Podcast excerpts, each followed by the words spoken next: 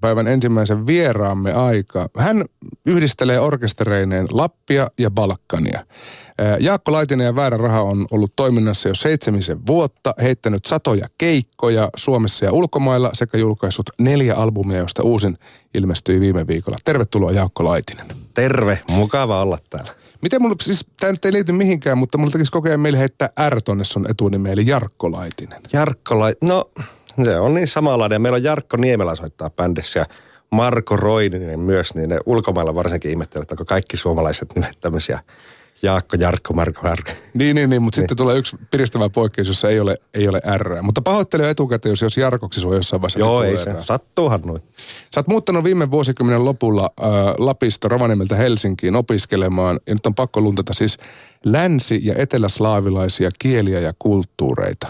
Niin mistä sulle syntyi kiinnostus juuri tähän alueeseen ja sen kulttuuriin? Se, että niin oli harrastanut tuota musiikkia jo niin monta vuotta, niin tavallaan sitten kun katselin niitä vaihtoehtoja, mitä voisi olla semmoista mielekästä porvarillista tekemistä täällä Helsingissä, niin tuli tuo vastaan slavistiikka. Ja sitten muutin tänne, mutta sitten lähti niin yllättävän kovasti tuo bändihomma rullaamaan, että se vähemmän ja vähemmän oli aikaa sitten opiskelulle. Eka vuosi opiskeli ahkerasti ja hyvin, mutta sitten alkoi arvosanat tippumaan siihen tahtiin, että pakko lyödä tauolle ja keskittyä musiikkiin. Eli se oli musiikki ennen kuin tuli tämä opiskelu? Kyllä, meillä oli semmoinen Balkanimusiikin coverbändi Rovaniemellä kuin Orchestra Business Class. Ja se tuo haiteristi muutti töiden perässä Helsinkiin ja me vähän niin kuin se haiteristi vanavedessä, että tullaanpa katsomaan näitä pääkaupungin meininkejä. Isolle kirkolle. Joo, vähän kulttuuria tännekin. Oliko tuota, äh, Rovaniemellä hirveätä kilpailua Balkanorkesterien kes- keskuudessa, vai olitteko te ainoa? Me taidettiin olla Rovaniemen Balkanskenen ainoa bändi. No siis, mutta te oli kuitenkin jo siinä vaiheessa kaksi, niin, niin mistä tämä niinku innostus teille tähän musiikkiin sitten alun perin on tullut? No minä olin kuunnellut kaiken maailman Viktor Klimenkoa ja Hortokaaloa ja kaikkea, mitä siihen aikaan löysi kirpputoreilta matkanmuiston vinyliä Jugoslaviasta. Niin kuunnellut ja laulanut mukana ja sillä tavalla se lähti liikkeelle. Sun täytyy olla jotenkin niin kuin kaveripiiri outolintu, ainakin musiikin perusteella. No joo, mutta ne oli Rovaniemellä kaikki vähän. Siellä sai olla outo. Ää, löytyykö sun mielestä, tai oletko löytänyt niin kuin lappilaisuuden ja Balkanin välillä jotain yhteneväisyyksiä, koska molemmathan on kuitenkin vähän Euroopan laidoilla? Kyllä siinä on semmoista tiettyä periferisyyttä ja tulisuutta. Ja hyvä kaveri, joka justi paluu muutti Rovaniemelle, niin se sanoi, että se on jännä, kun ihmiset on täällä, ne on niin, silloin kun ne on iloisia, niin ne on niin tosi pelottavaa iloisia. Ja se sama ihminen, kun se on surullinen, niin se on tosi surullinen. Että semmoista tavallaan äärimmäisiä tunteita. Sama, mikä liitetään palkkaniin. Niin jo, että tulisielisuutta ja, ja aika räväkkää rytmiä, jos musiikista puhutaan. Kyllä. Sitä, sitä löytyy kyllä. Mä jotenkin tulee mieleen, varsinkin kun kuuntelin vanhempaa se Rovaniemen, yö, Rovaniemen yönemistä biisiä, niin mulle tuli jotenkin elävästi mieleen siis Jari Tervo ja Jari Tervon kirjallisuus. Kuinka, kuinka tuttua se maailma sulle on? Ei ole itse asiassa hirveän totta, että me pari vuotta sitten vasta luin ensimmäisen tuon Pohjan hoviteoksen, joka sitten kyllä heijastui tuohon kultainen keskitiekappaleeseen, mikä meitä että tavallaan se, että Jari Tervo on ammentanut samasta maailmasta – missä minä on pyörinyt kanssa. Että. Oliko Pohjanhovi nimenomaan se, missä lähdettiin siis Rovaniemeltä Sodankylään Kyllä. perimään jotain velkaa tai joo, etsimään jotain lompakkoa? Joo, joo mahtava kirja. Se on, se on hieno kirja, kun välillä ei tiedä kuka puhuu ja, ja kuka kertoo tällä hetkellä. No sitten äh, muutit Hanuristin perässä Helsinkiin, mutta miten sai alkunsa väärä rahaniminen kokoonpano? Joo, meillä oli tosiaan ollut cover-bändi monta vuotta ja sitten Marko Hanuristi Roininen tiesi, että mulla on niitä omia biisejä pöytälaatikossa oltiin mietitty, että niitäkin voisi alkaa kattelemaan cover jatkeeksi. Ja sitten Helsingissä niin soiteltiin kavereita, että ketkä lähti soittaa. Vanhoja soittokavereita Rovaniemeltä, Tuomo Kuure, Janne Hastia, Jarkko Niemelä.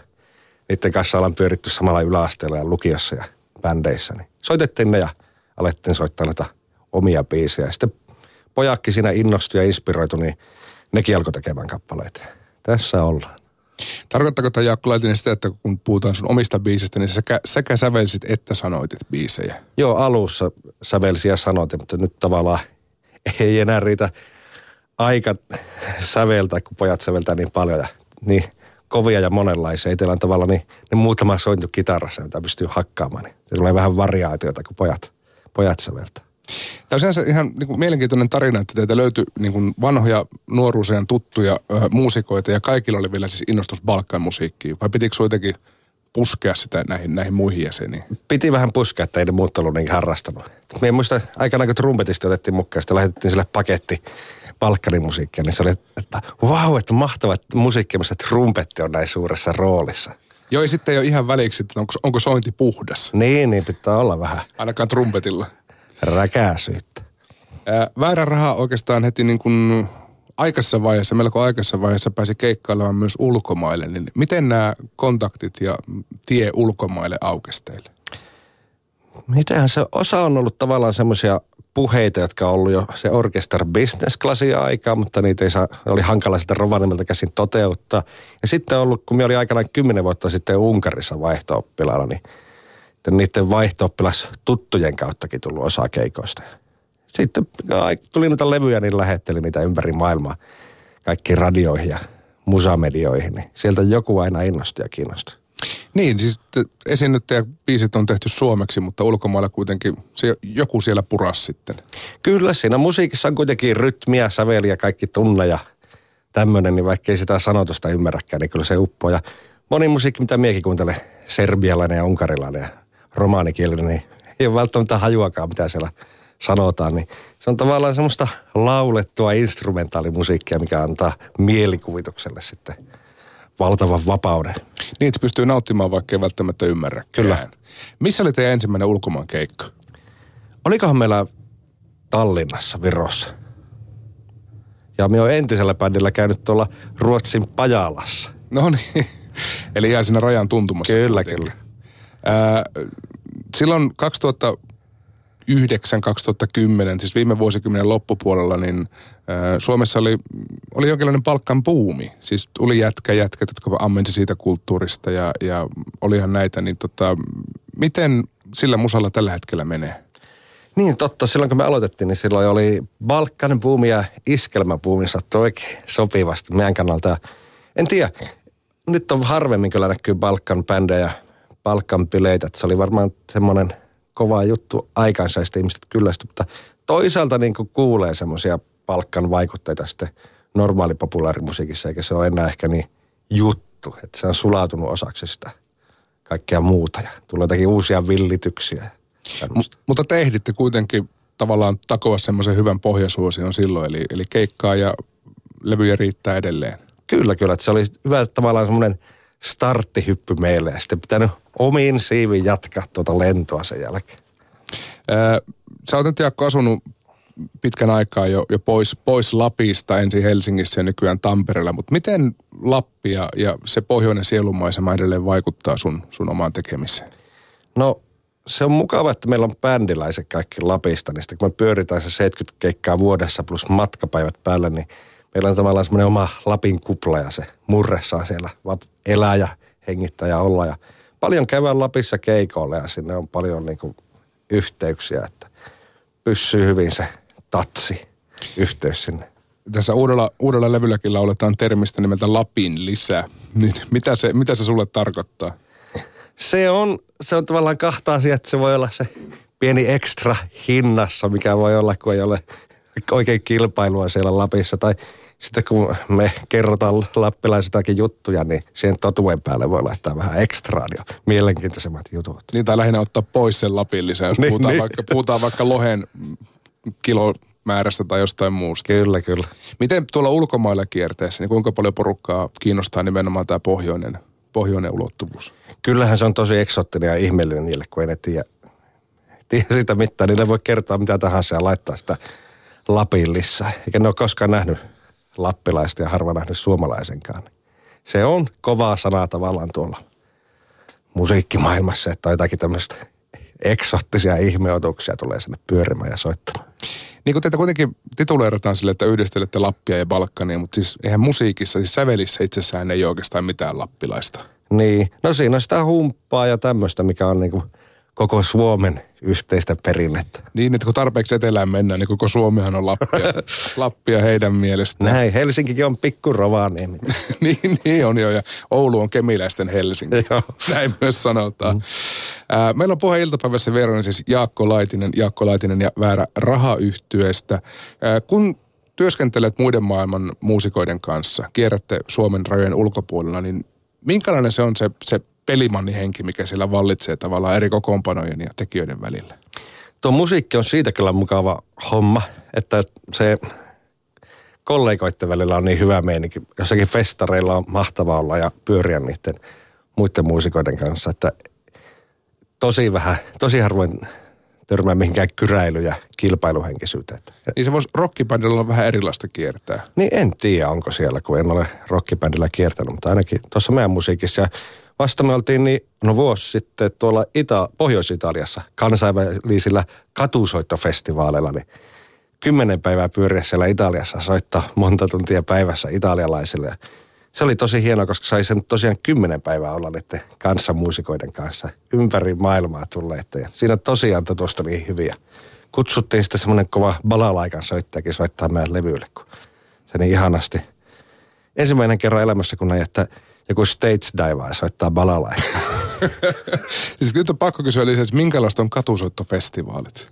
No se oli semmoinen italialainen festivaali, jos on jotakin tavallaan stereotyyppisiä kuvia siitä, minkälainen italialainen organisaatiokyky, niin siellä ne piti paikkaansa, mutta, mutta se oli ihanasti olla, se italialainen yleisö oli tosi nopeasti lämpiävää ja kierrettiin siellä vanhassa keskiaikaisessa kaupungissa. Mentiin jonnekin linnan nurkalle ja aletaan soittaa näitä meidän suomenkielisiä ralleja italialaisille. Ne lyö rahaa sinne hattuun.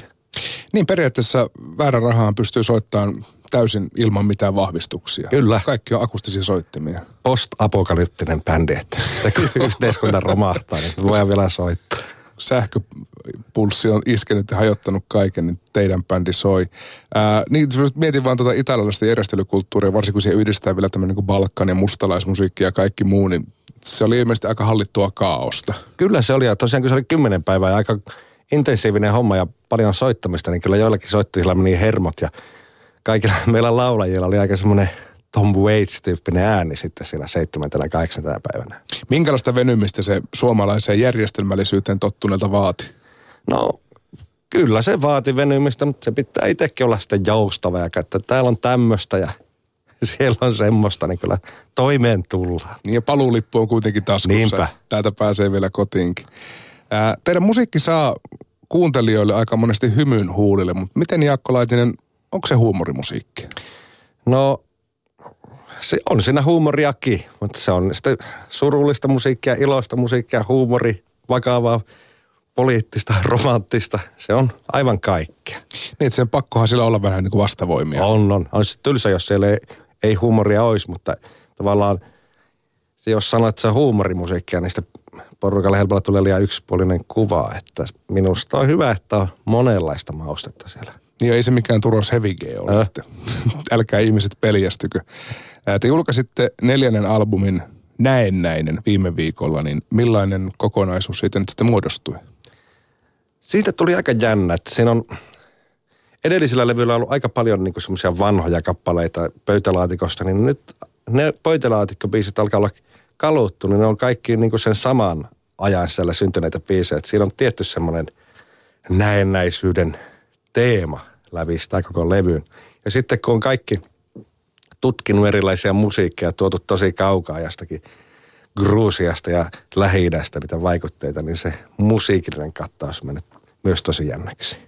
Niin siis mä oon ymmärtänyt, että kun te haette vaikutteita, niin ei välttämättä enää netti riitä, vaan silloin pitää mennä nimenomaan sinne alkulähteelle. Niin mistä kaikkialta te olette musiikkia haalinut? Mistähän kaikkialta? No paljon ollaan niin Balkanilta haettu ja me ollaan tehty sitä jo vuosien varrella useampaa kertaa, että käyty niin Serbiassa ja Bosniassa, Unkarissa ja Makedoniassa ja sitä aina iltas... Niin materiaalin matkalla. Joo, joo. Iltasi aina mennään taksikuskille, että Sivajan musiikka, elävä veris live music ja taksikuskit teräyttää meitä jonnekin luolaa, missä bändi soittaa koko illan. Ja se on mahtavaa ja siinä näkee, että se on muutakin kuin vaan saa niin kuin YouTubesta niitä säveliä ja rytmiä, vaan näkee, että minkälainen se esitystilanne. Siinäkin on niin paljon opittavaa ja ihmeteltävää. Onko tullut noustua lavalle näillä, näillä reissuilla? No ei, mutta kyllä kun ne tavallaan kun ne ei edes soita lavalla, soittavat pöydästä pöytään, niin kun ne tulee pöytään, niin ne monesti ihmettelee, kun me länkkärit ollaan siellä ja lauletaan mukana biisejä. Kuinka hyvin sulta muuten luonnistuu nuo Balkanialueen kielet? No, mm, eipä hirveän hyvin. Kyllä me jonkun verran niitä puhuja laulan, kun olen opiskellut ja käyttänyt ja asunut kuin vyöden Unkarissa, mutta tavallaan se vaatisi niin semmoista määrätietoista ja pitkää keskittynyttä työtä ja varmaan tiettyä lahjakkuutta, jota minulla ei ole niiden syvälliseen haltuottamiseen. Mutta se, että jos muutama sana onnistuu pudottamaan sinne keskusteluun tai tutustumiseen, niin se varmaan murtaa jo jäätä aika lailla. Kyllä, Unkarissakin kun pyörii, niin jos saa sanoa kiitos ja terve ja jotakin, niin on tosi ihmeessä, että joku ei-unkarilainen sitä että erikoista kieltä osaa. Tämä näinäinen levy siis julkaistiin viime viikolla ja sen kansi on hyvin psykedeellinen. Se voisi olla suoraan jostain 70-luvun happotrippibändiltä ja samaa linjaa on myös Naamiollekin musavideo. Niin missä tämä visuaalinen maailma nyt oikein tuli? Se on tavallaan, miten me on lähtenyt liikkeelle musiikin maailmaan, se on semmoinen 60-luvun lopun hippi ja psykedeellinen meininki. Halusi kumartaa sinne päin ja varsinkin kun osa noista sanotuksista liikkuu vähän semmoisella psykedeellisissä maailmoissa ja mennään tajunnan tuolle puolelle ja toisi universumeihin. Se jotenkin luontevasti liittyy. Ehkä enempi siihen kuitenkin sanotusten kuin sävelmaailma. Että toivottavasti ei kukaan olota, että tulee jotakin Jefferson Airplane-musiikkia ja vetyy kovasti. Mutta siellä on myös kantauttavuutta, vähän niin kuin yhteiskunnallistakin tekstiä. Onko tämä teille ihan uutta? No kyllähän meillä on niin kuin raha-asioista ja finanssihommista puhuttu noilla edellisellä levyillä enempi ollut lemmellä ole, mutta kyllä siellä on hyvä olla jotakin muuta. Että kun on tämmöinen kyky saada ihmisten huomioon, niin sitten on hyvä olla jotakin järkevää ja sisällöllistä sanottavaakin. Siellä on myös pari lainakappaletta, muun muassa kreikkalainen biisi, joka on siis suomennettu kännissä ja pilvessä. Niin mikä on tämän biisin tarina, Jaakko Laitinen? Se on semmoinen Anestis Delios-niminen kreikkalainen ukkeli, busokin soittaja – 20-30-luvulta joskus tämän biisiä. Kreikassa hän tapahtui silloin ekan maailmansodan päätteeksi se, että sinne siirrettiin puolitoista miljoonaa ihmistä Turkista, noita ortodoksi uskosia. Osa puhuu kreikkaa ja osa ei. Ja Kreikasta siirrettiin samaten Turkkiin puoli miljoonaa ihmistä. Ja sitten, no, nämä syrjäytyi siellä, alkavat soittaa sitten tämmöistä syrjäytyneiden ihmisten musiikkia ja etsiessään myös jonkinlaista lohtua ja vapautusta siitä ahistavasta elämästä, käyttävät paljon päihteitä, niin sitten ne teki tämmöistä rempetikon musiikkia, jossa monesti seikkailla jossakin luolissa ja juodaan ja pakoillaan poliisia ja tämmöistä. Niin siis mä ymmärrän, että on ihan oikeasti genre siis kreikkalaiset hasislaulut. On, on. Niitä löytyy paljon netistä. Kannattaa tsekkailla. Ää, mit, miten tämä biisi tuli sulle aikanaan tutuksi? No, mie kuuntelin tavallaan niitä kokoelmia. Niin tuo on tosi iskevä tuo se kertsi siinä. Niin se, ja sen nimi on Soura Kemastora Drunk and Stoned englanniksi, niin se meni sitten hyvin luontevasti, että siihen alkoi tulla niitä sanoja. Sä käänsit sen siis itse? Käänsin itse. Ja ei voi sanoa, että käänsin, kun en osaa kreikkaa. Tiesin vaan, että siinä sanotaan kännissä ja pilvessä, niin sitten aloin vapaasti assosioimaan siihen melodian päälle sen pohjalta. Se on hyvin mielenkiintoinen laulu, se kannattaa käydä kuuntelemassa. Tällä levyllä vierailee äh, tanskalais-makedonialainen klarinetisti Pjonkko sekä äsken jo mainittu balalaikan soittaja Morgan Nicolay, niin miten, miten he päätyvät levylle? No Morganin tapasitte sillä Italiassa. Morgan tavattiin tosiaan Ferrarassa ja sitten Pjonkan kanssa me ollaan tehty vuosia yhteistyötä, että ne on käynyt bändeineen Suomessa. Me ollaan käyty tuolla Tanskassa ja sitten me tehtiin yhdessä Makedonian kiertue. Se oli mahtava reissi. Aina jotakin pientä keksitään Jonkon kanssa. Oli mukava sitten tavallaan ikuistaakin tämä meidän yhteistyö äänilevyn muotoon, kun ei kaikki kuitenkaan pääse niille keikoille. Niin no Morgan Nikolai, palalaikan soittaja, on siis uudempi tuttavuus. Niin miten se käytännössä tapahtui sitten, kun te siellä tapasitte Italiassa ja sitten kun levytyksen aika koitti, niin miten hän päätyi ihan niin kuin siis Suomeen?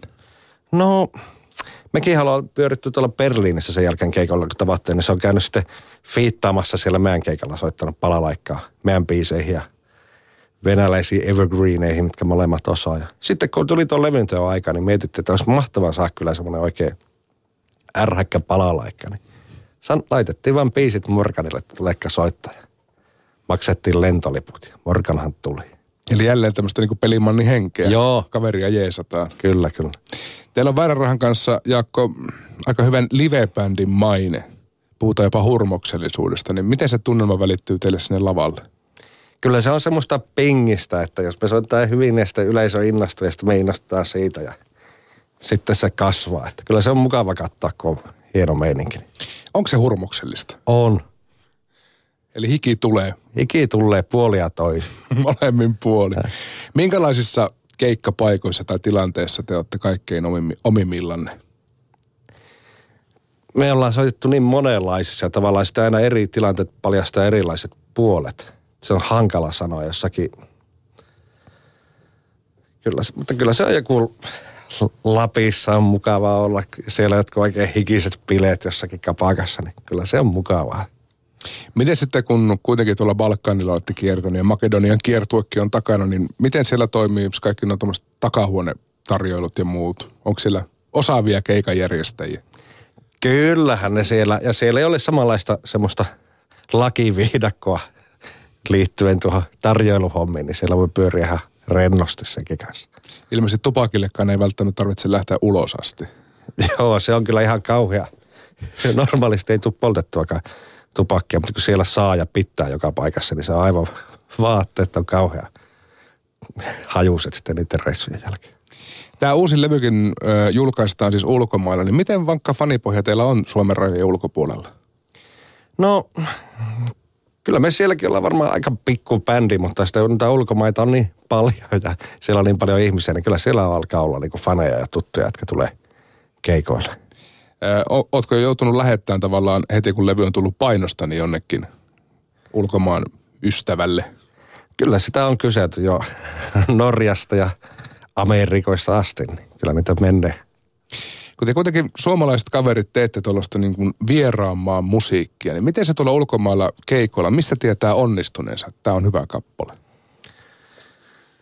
Kyllä se on se, kun ihmiset lähtee tanssimaan ja hytkymään, niin se on selvä merkki siitä hyvyydestä.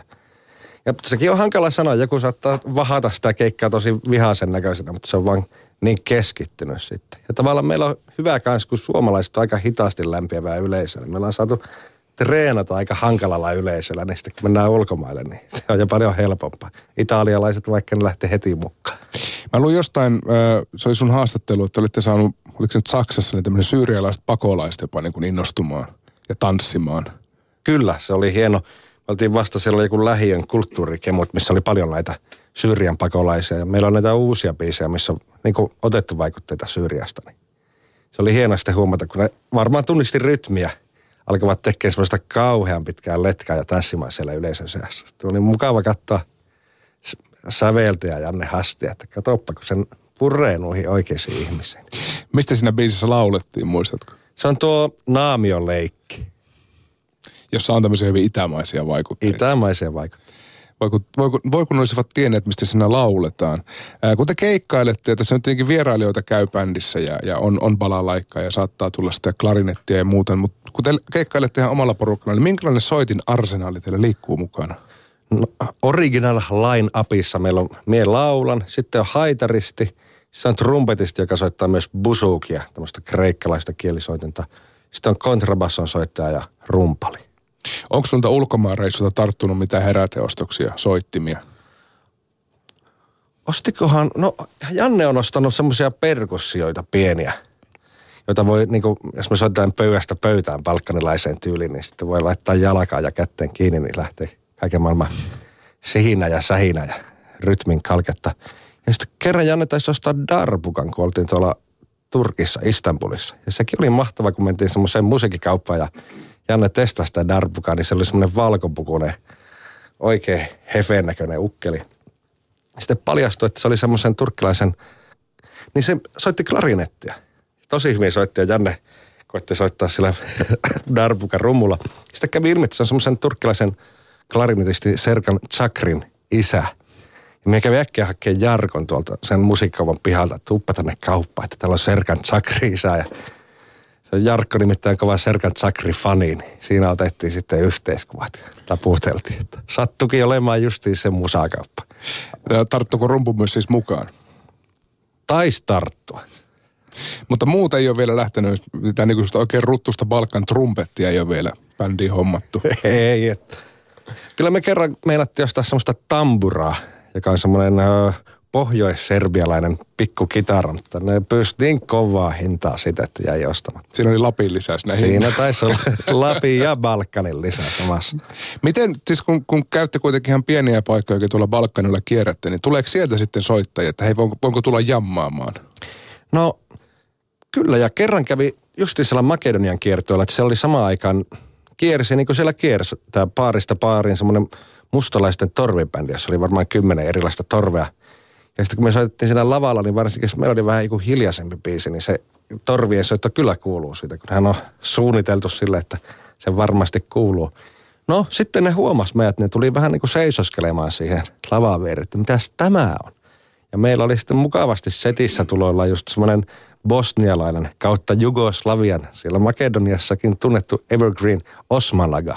Ja nehän tunnisti sen ja alkoi sitten pasuunat ja tuubat soittaa sitä rytmiä siihen päälle.